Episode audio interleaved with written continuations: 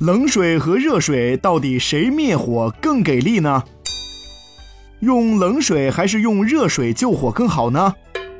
很多人都自然而然地认为火很热，用冷水浇的话可以降低火的温度，所以用冷水好。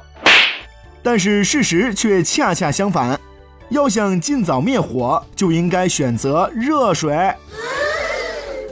其实灭火的常用方法无非就有四种：冷却法、窒息法、隔离法、抑制法。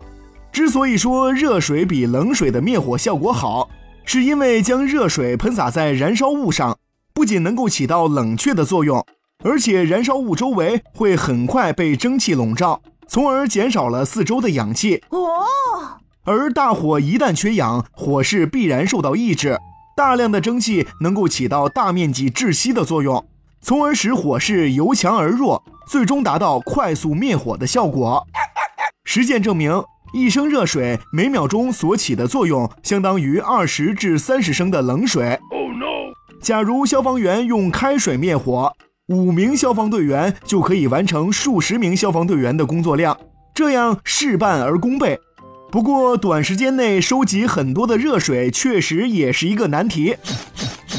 我们说的只是一个理论上的做法，但是还是建议有条件的地方应该广泛使用热水灭火。但一定要避免热水烫伤人哦。